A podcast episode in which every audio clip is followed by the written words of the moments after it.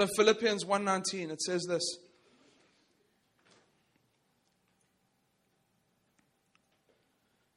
For I know that through your prayers and the help of the Spirit, the word help there is actually mean the anointing of the Spirit. It's not just He stands alongside you, He actually anoints you for a task. He anoints you when you're going through tough times. He's with you.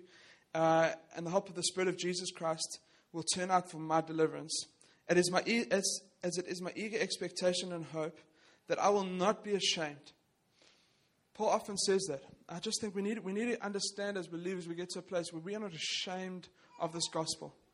And I don't think I finished the story about the North, North Koreans, but basically they, they, they decided to follow Jesus. And by holding a Bible in their hand, they were executed publicly.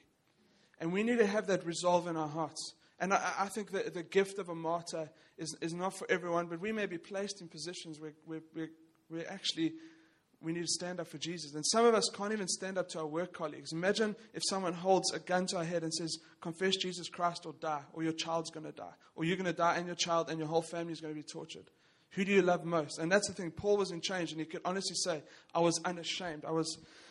Um, but now, with full courage, now as always, Christ will be honored in my body, whether by life or, or by death. And this is the crux for me of, of chapter 1. It says, For me to live is Christ, and to die is gain. Who's heard that quoted before? Okay, we kind of, you put it on the, your bumper sticker, and it's all nice, and maybe sometimes there's a dove flying out of it. But if we, if we understand where Paul was writing from this place, it was, it was hardcore. I mean, he was sitting there, literally chained. I, I, I, explained it a few weeks ago that if he had an itch, he would just have to deal with it. Like, there's, there's nothing he can do. He's chained on both sides. The amazing thing is that Paul preached the gospel to either side of the, the, the Roman gods to the, to the point where the whole imperial guard, like Sheikh Mohammed's posse, and, and a bunch of guys around him, they would preach the gospel. And, and there were many believers because of Paul being in change. Um, if I'm alive in the flesh, and that means fruitful labor to me, yet which I, uh, yet which I shall choose, I cannot tell. I'm hard pressed between the two. My desire is to depart and be with Christ, for that is far better. Obviously, being with Jesus in paradise is better. Um, but to remain in the flesh is more necessary on your account. Convinced of this, I know that I'll remain and continue with you all for your progress and joy in the faith. Key thing progress and joy which means we actually grow. We grow from glory to glory. We become more like Jesus. We don't, and I think sometimes people think the more you, the more you become a Christian, the more aware of your sin are, and then you carry the sin in yourself. And I just changed to Michael before. The, the sin, it, Jesus has dealt with the sin in us. We, we, we, need to, we need to no longer be slaves to it. We need to no longer be controlled by it and weighed down by it because Jesus has dealt with it. Um, I'll go to verse 27. It says, Only let the manner of life be worthy of the gospel, so that whether I come to see you or am absent, I may hear of you, that you are standing firm in one spirit and in one mind, striving side by side for the faith in the gospel, and not be frightened by anything or your opponents. So for me, I think Paul rounds off chapter 1 by talking. I can't get into all of that. I'm just going to pick up for me to live as Christ and die as gain, and, and us standing together in unity. But for me, he's he, he's got to the point where he knows that when he passes into the next life, he's going to be with his ultimate goal, which is Jesus Christ. And I think for all of us, that needs to be the pursuit of our lives. Really, being a Christian is quite simple. Pursue Jesus. The, the scriptures aren't given so we can memorize and become intellectual. The scriptures are given so we can have a relationship with God. Let's go back to Adam and Eve. You had Adam in the garden, the cool they walked with God uh, there was a relationship because of sin that, that, that got messed up. Thanks be to Jesus Christ who came in our place, died on the cross, took the wrath of God upon himself. God's wrath became God's favor upon our lives. We are absolutely changed. We, we're walking now as living sons and daughters of God. In a sense, we've gone back to, to Eden. And we need to, we need to understand that, that the, the Bible is not a list of things to do. It's, it's, it's, a, it's a narrative, it's a story about God's redemption to mankind. And now we are living in, the, in an incredible time. We're living in the grace era where we actually can engage with this living King. That the, the, the, the temple curtain was torn in two, which means we can go into the Holy of Holies. We can be in God's presence. We can go, and the Bible says in Hebrews that we can go unashamed into his presence. We need to understand these things. So, so Paul realized that. Before Jesus, we were slaves to sin. We were controlled by sin. Who can actually testify to that? I can. Okay, you know that it's true. You know that before you became a, a, Christian and your heart was changed, and even, even maybe in the early stages of being a believer, there was still the stuff that you're just dealing with that you're still controlled by. It could be alcohol, it could be girls, it could be guys, whatever. And then God just slowly starts to change your heart. But now we are slaves to righteousness. We are slaves to Christ Jesus. Our lives are, are, are an offering to Him. And I'm just like, God, I, I don't wake up every morning worrying about, oh, am I going to sin or not? I, I wake up saying, Jesus, I want to honor you with my whole body. I want to honor you with my life. I want to give you everything. I want to be the most passionate person I possibly can be for Christ. And this is what Paul was saying. He was, he was saying, listen, I don't care because if I stay, it's going to be fruitful for me. Uh, there's going to be life. There's going to be uh, churches planted, people saved. There's going to be people healed, whatever it is. But if I go, I'm going to be with Jesus. So it's a win win. And we need to live in that place. And I think that's the only time that we can ever get to a place where we say, oh, well, actually, we can't be martyred. Because we're living so fruitful for Jesus that we can't be at a place of like, if someone holds a gun to your head, confess Jesus or die. Was it, don't, you know what I mean? Um, Paul had a single focus. And I think what we've learned even before the Philippians is that Paul lived from almost like a heavenly perspective down to earth. He knew that his citizenship was in heaven. That's the ultimate place he's going to. And he says, in the meantime, he's going to represent Jesus on this planet. He knew that out of 1 Corinthians 15 55, it says, O death, where is your victory? O death, where is your sting? Death for the believer should be a place of joy. It should be a place of looking forward to. And now, obviously, the people who stay behind, we, we upset, we mourn, whatever it is. But actually, death is a place where we can go be home with the Father. Um, and I think also for me, and this is what I think God's stirring in my heart majorly, is that there's something of a militancy in this language. And if you look at the Old and New Testament, there was a lot around, obviously, Old Testament was literal military, but Paul uses a lot of analogies around military. And for me, it means, it means standing up. So I think one of the greatest robbings of my generation and some of you may have gone to the army, but we never went to the army. Who went to the army? Can you raise your hands in this room? One, two, three, four. Four out of whatever, how many guys? 50 guys, 30 guys. It's, it's, I think it's made something of our generation soft. I mean, I, I, I, I all the girls are like, mm, mm, mm.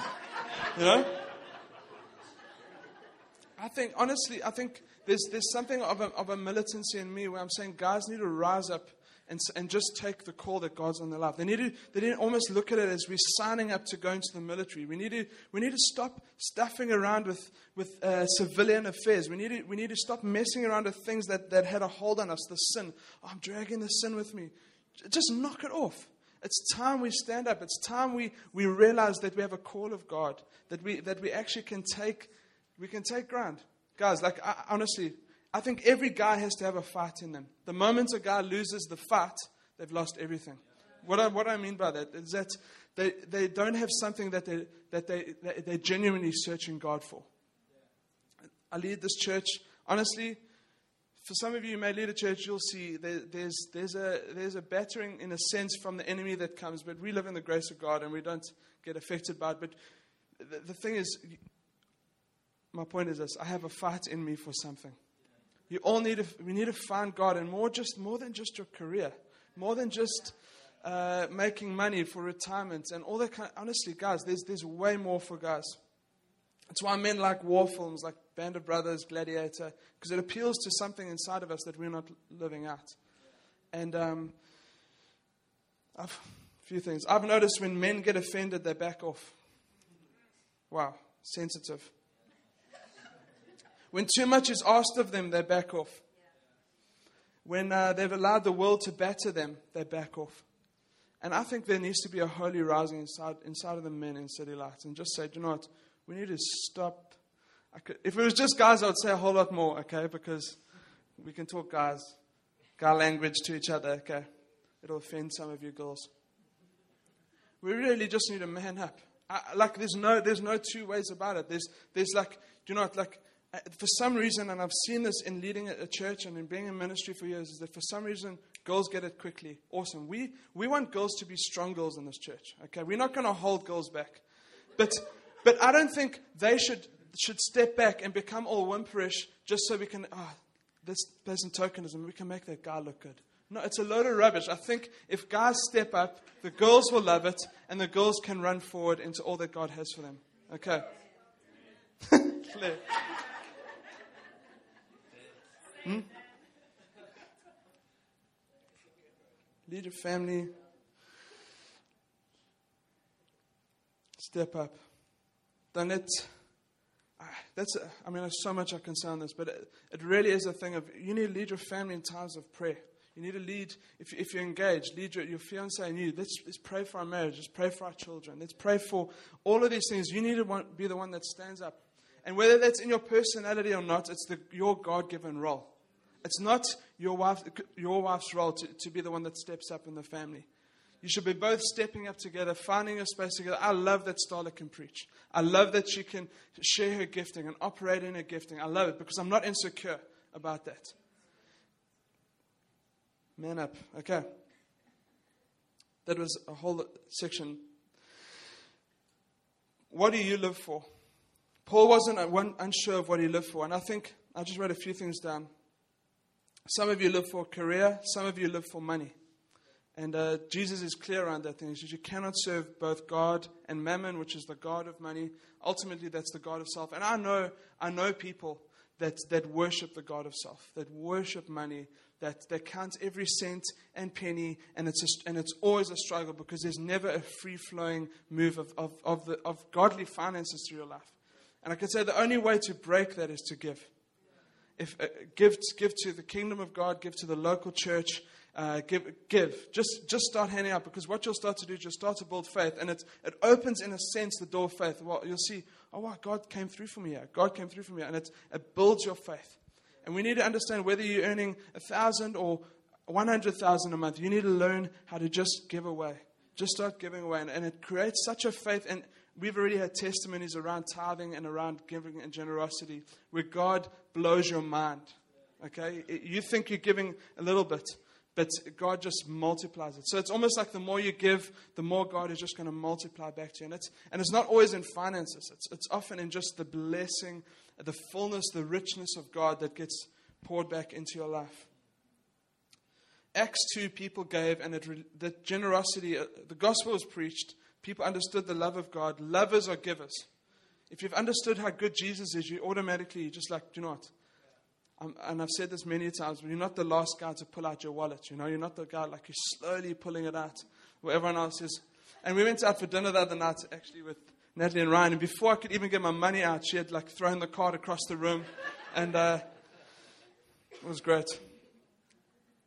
Some of you worship yourself slash your bodies. Can I say this? I hate selfies. Okay? I absolutely hate them. It's, it's such a celebrity culture thing. And I saw, it's, I saw something the other day where they took famous photos throughout history. Like there's one of um, Desmond Tutu holding some dude, and then there's one guy like taking a hand. So they've almost like mimicked the whole selfies thing, you know? I just, and for those of you who do it, it's fine, whatever. I'm just saying I hate it. I just think it's, it's, even like I've noticed a lot of pastors that I follow on Twitter and Instagram, they're always like, oh, selfie, look at me, congregation behind me. It's like, it's just, it's just ridiculous. And I think it's a commentary on our generation. It's, it's, it's a commentary how vain we are. It's a commentary about, and uh, Star actually read something to me the other day, is that if you look at people's photos, you'll see the thing that they're, that they're worried about losing the most. What they take photos of the most is the thing they're gonna, they're, that they're worried about. So if it's, for me, it's food, okay? I'm going to be honest. Those of you who follow on Instagram, it's all food, okay? So I'm worried about losing that. Um, and then there's a few of my wife, obviously. But, um, Joy says to me, Dan, I think you love food more than me, which you know is not the truth. I just think it's, uh, in, in a lot of ways, it's like we've got stuck in, in it's almost like this celebrity type uh, Christianity that I just I don't like. Honestly, I just think it's, it's if, if Paul was around, he would hate it. He would just say, guys, just stop focusing on yourselves. Stop. I mean, and just I'm going to probably say it a bit more later, but there's so, like so many people will if there's if you play rugby in a sport, you'll never miss a, a practice, you'll never miss a gym session. But when it comes to kingdom things, ah, oh, seventh, seventh, eighth, ninth, tenth on the list is that you always oh my friend's having a party at Barasti's. Okay, number one on my list. It's the same time as church. Barasti. You know what I mean? It's, it's because why? Because it's actually it's, it's self. It's, it's all about me. Because at the, at the root of which Paul said last week, the root of all sin is selfishness. It's pointing back to me. It's never because honestly, coming to church can some, it's sometimes hard. It's like, oh, I have to get up early, even though 10:30 is not early. Um, I have to get up early. I can't do this. And the thing is, uh, it just shocks me sometimes, and I've seen this in ministry for years, how people prioritize the wrong things. They prioritize so many, and they, they kill themselves at work the, the whole week, and then they say, oh, Friday morning, I can't get there, I'm just so tired. And I think we, we need to learn how to put the kingdom priorities in place first because we'll never be a, a, a, people that change the city. We'll never be able to say, for me to live as Christ, to die does gain. Because for me to live as Christ is about all about Him. My, my kids are Him. I'm praying every day for my kids to, to grow up into, into godly children that, that, that are little evangelists on the playground. You, you're, praying that, you're praying for their spouse. You're praying these things into the future. Um, some of us live for holidays, and I know that's very much a Dubai thing. okay, Kurt actually took me to task. I mentioned uh, holidays the one time, and the, he was just about to go on holiday, and he felt condemned about holidays. Uh, holidays are good, okay? We all need a break. We need to understand rest. And I think the biggest rest you can find is rest in God. If you know, just to have that moment where you just, you just spend with Him, let the presence wash over you, etc. Do you know that holidays are only a recent invention? And I'd say only in the past maybe 80 to 100 years has it become that even like middle, even lower to upper, upper class have started going on holidays. Before, even in the, in the early Puritan days, it was frowned upon that we went on holidays. Now, my point is, holidays aren't bad, but my, if, if, if you live for holidays, if you live for that moment where ah, oh, there's Maldives in six months' time. You forget about all the stuff that you could have done in these six months for Jesus because you're focusing on your holiday in the Maldives. saying, live for Jesus. Live for me to live is Christ. It's every day, every walk is Jesus. And there's, you'll go through tough times, but we need to understand that we can come back to the Father, this loving King who wants to just spend time with us, have a relationship with us. He fills your soul. Don't live for holidays. We live in a kingdom of comfort where I am king. And the thing is, if you pursue these things alone, you will be empty. I've seen it, people who pursue money, they're empty. I've seen people who live for a holiday, they're empty. I've seen, and there's probably a bit of a touch on, I've seen people who live for their kids, they're empty because they're trying to fill something that only Jesus can fill. And if you live for Him 100%, your life just makes sense. Okay, this is really simple 101 Christianity. Um, Paul had two goals knowing Christ and making him known. I think if we just simplify our lives back to, down to that, it's like knowing Christ and making him known. Verse 27. Before we get there, we have to fight the culture of Dubai. Honestly, and I know I mention it every week, and I even said to, to Star uh, next year, I'm going to mention it a lot. Because there's, there's something in the city that just takes over. It's like this, uh, it, it, it, nullifies faith. It's why, for me, even in worship, it's like, okay, let's try and engage God. Let's push through, push through. It's because our hearts aren't in a place of like, I'm willing to, I'm wanting to come meet with the living God. And can I say that even coming on a Friday morning, don't just come to, oh, cool, I'm going to get a coffee, maybe croissants, and then just sit and listen. Actually, come to participate. The, the worship is the part that's not about you. Like, generally, what I'm doing now is actually should be edifying you, building you up, learning something. But worship is the part where you give back to God. Um, so many people I've known and uh, uh, through the years have come to Dubai firing for Jesus and have let the culture just slowly, and it doesn't happen overnight, just slowly, slowly chip away, chip away, chip away, and eventually they're not passionate for Jesus, maybe not even serving the Lord anymore. They, they're going their own way. There's still some kind of understanding of who God is, but it's, it's, they've been chipped away by the culture. We have to be a counterculture. And, and it starts in our lives. And uh, I was chatting to Paul Todiel last week, and he says there's, there's almost like an atmosphere in your life that, that you need to, you need to self govern yourself. You need to be the most passionate, on fire, in love with Jesus. Uh, and then that thing will end up changing atmospheres in other people. You shouldn't be the one that gets dictated to by the other, other people's atmosphere. Verse 27, it says, Only let your life, uh, the manner of your life, be worthy of the gospel of Jesus Christ. Simple. I heard this the other day. It says, Be like Jesus. Time with God, time with believers, time with unbelievers. That's how Jesus operated. He'd wake up in the morning, spend time with God. He'd go, sometimes have sleepless nights spending time with God. He would spend time with believers, which is essentially his 12 and maybe even the 72. And then he would spend time, a lot of time with unbelievers. And I think we need to learn, if we, if we want to be a unique community in the city where it's not just about a, a, a, place that people come to worship, but actually we're about the church that's going out, that's changing lives, that's, that's almost splintering into society. We have to learn to live like us. Engage God first, time with believers, and time with unbelievers. And uh, just, I think what Paul was saying there, he said, live a life worthy of the gospel. And he knew that the Philippians had almost this. Uh, they were Roman citizens, so there was something of pride that came through. So he was appealing to that same nature in them. He said, You know what? You're now citizens of heaven. Begin to live like it. And people immediately read that and they take that verse alone and they said, Okay, they immediately get into a works mentality. They immediately go, Okay, well, it's, a, it's about not doing this, this, this, and you start listing stuff. It's not about that. For me, it's, it's a matter of, of showing how, how passionate you are in love with who Jesus is. The gospel is about reconciliation from God to man, from us to others. And I think what this almost sets up when you go into verse 2, which uh, is going to preach next week, which is about humility and understanding humility. That's how we need to operate with one another. So he's saying this. He said, So if God has forgiven you, you have to forgive others. John 13, 35 says this by, by this, everyone will know that you are my disciples if you love one another. The Lord's Prayer. And forgive us our debts as we have forgiven our debtors. There's, we can't say that we, we don't live at peace with one another if the gospel is in our hearts. We need to learn to reconcile. And I think that the biggest thing in, in, often in the church is offense and division comes from misunderstanding.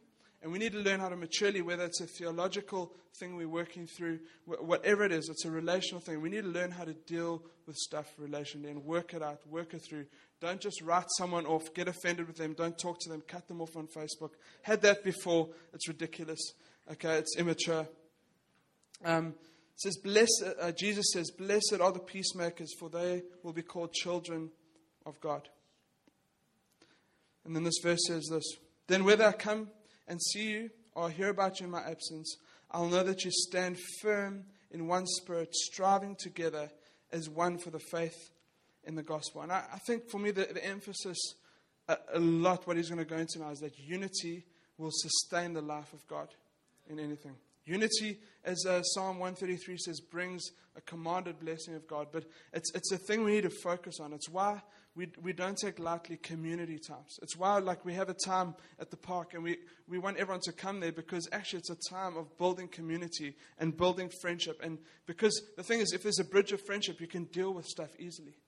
Then it's like, okay, if I need to speak to Ramsey, just right in front of me. But uh, if I need to speak to Ramsey about saying, he knows I love him, he knows that, that uh, there's, there's, that, I, that I want the best for him. And if I have to speak to him about something in his life, he, I know because he has taken it, I know he's going to take it. And same with me. I have people speaking into my life. I know that they love me and they want the best for me. And it's, it's sometimes when there's no bridge of friendship, and then I think the pastor or whatever, the deacon or whatever, just comes down hard, that's when things get messed up. There has to be community, love for one another, and that's how the world will know that we are Christ's followers. The enemy will try to bring uh, disunity. It could be through theological ideas, men's pride, the breakdown of uh, marriages that can often bring disunity in a church, disunity in the home, first of all, which is absolutely terrible. People be offended and they let the root ruin the whole tree. And I think we've, I mean, everyone who's come into our church who's ministered always comments about, wow, you guys are so connected, so together. And I think we can, we can be more. Because I know that there's people sitting here today who don't feel welcome. And you need to go out of your way, out of your clique. Don't speak to the same person every week. Find the new people. Michael, I can just mention them. I'm going to point them out. Michael and Vanessa. Um, I don't know what your name is. This lady in the second row. Um, Nicolene. There's new people. And I just think if, if we need to learn how to, how, to grow our relational capacity, we need to learn how to, because it's a value of God. The, the Trinity is perfect unity. Father, Son, Holy Spirit, all working together for one goal, for one purpose. And I think unity does come through that. It's like our purpose is Jesus. Our, our pur- so our focus is Jesus, and our purpose is the gospel. We live with that in our minds. And, uh, and that's why we, we emphasize community times. And we don't, we don't say, okay, well, that's my, my moment to back off and sleep in. Actually, no, that's your moment. We need to go in and meet new people. Invite into your home. Okay. Stand firm in one spirit, striving together as for one faith in the gospel. Now, the word striving in Greek means to wrestle in company. So, Rams, can you come up here? It means this. Okay. Ramsey, probably would have been a hooker, maybe a prop. they actually made me prop when I was young. I was, anyway, and um, so so this, it means striving together in unity. We, we, we fight together. We're stronger together than we are apart. And we can take on the enemy if we are, we are linked arm by arm. And Ramsey is one of the deacons in our church. And in this time, I've asked all the leaders just to pull alongside and say, guys, let's just push forward together. We, we're scrumming together, okay? Even though I wasn't the greatest rugby player, but I know how to scrum. I often went, because I was locked, so I went kind of through the wrong, I went through the guy's legs instead of between them. Anyway, different story. Um, can we show that video, please? This is, okay, before we show it, this is, forgive the cheesy lines because it's out of 300, all that kind of thing, but it, it emphasizes the point that I wanted to make. So, go for it. Is the sound on? Number 17. Quick. No, Captain. Formations.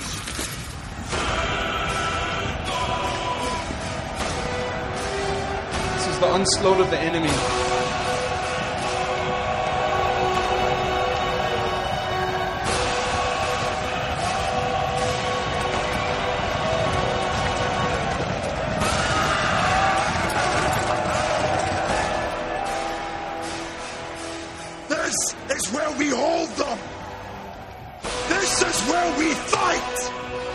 This is where they die. And these shield boys. Remember this day, man. For it will be yours for all time.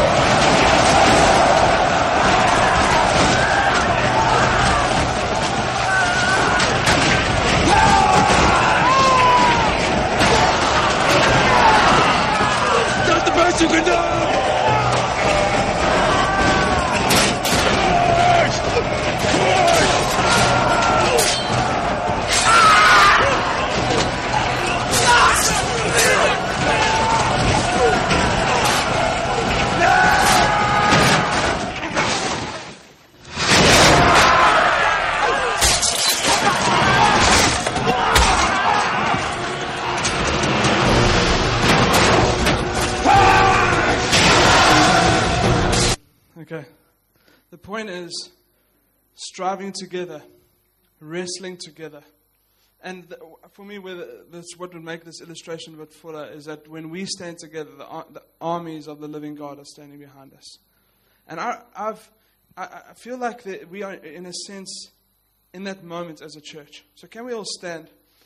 And I want to ask you to do something which may seem awkward. Could you hold hands, link hands? We have never done this. We're not going to sing Kumbaya.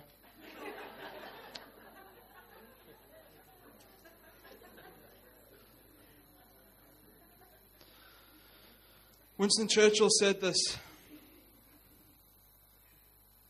We shall defend our island, whatever the cost may be. We shall fight on the beaches. We shall fight in the landing grounds. We shall fight in the fields and on the streets. We shall fight in the hills. We shall never surrender. I just want to find Joel quickly. Joel 2 speaks about an army of God. And it really is just about, it says, no one is jostling for position. They've got one focus. They're focused on the end goal. It, it says it's like a swarm of locusts that are running across the earth. And it, the amazing thing in Joel 2, it starts with, with a trumpet sound, like it did there. And a, trumpet sound always signifies that, that, that there's a battle is on. And I, I feel as a church, we need to stand together in this time. We need to say, God, we know that there's the promised land. Almost raise up a Joshua inside all of us. There's a promised land for us to go take inheritance and hold of, but it's not going to come if there's not unity. So, Father, we, we pray that uh, by your presence and by your Spirit, God, we would be like that movie, God. That we're all in one unison, one faith, striving towards one goal, which is you, Jesus Christ. I pray, Heavenly Father, that, I, that you would just uh, you would link our hearts, link, in a sense, link our shields and say, God, from this moment, we are not going to let anything in. Father, I pray for men. I pray, Lord God, that you'd protect their eyes, you'd protect their hearts, you'd protect uh, their hearts with money, their eyes from, from lust and pornography. I pray, Lord God, for, you, for your protection. I pray, Lord God, that there'd be a locking together, that there, that there is an inheritance for us as a people. Father, I pray, Lord Jesus, that we would be those who stand up and roar and fight in the face of the enemy. There'll be not a time of backing down. Father, we pray, Lord Jesus, your presence would be in us and rush through us, Father. Let us never become lazy. Let us never back down and say, okay, let the enemy defeat me. Father, I pray that, as, as that dude said on the video, says, we'll give them nothing. Father, we thank you that as we stand together, it brings your commanded blessing. It brings your, the angels of heaven is standing behind us and with us and fighting with us.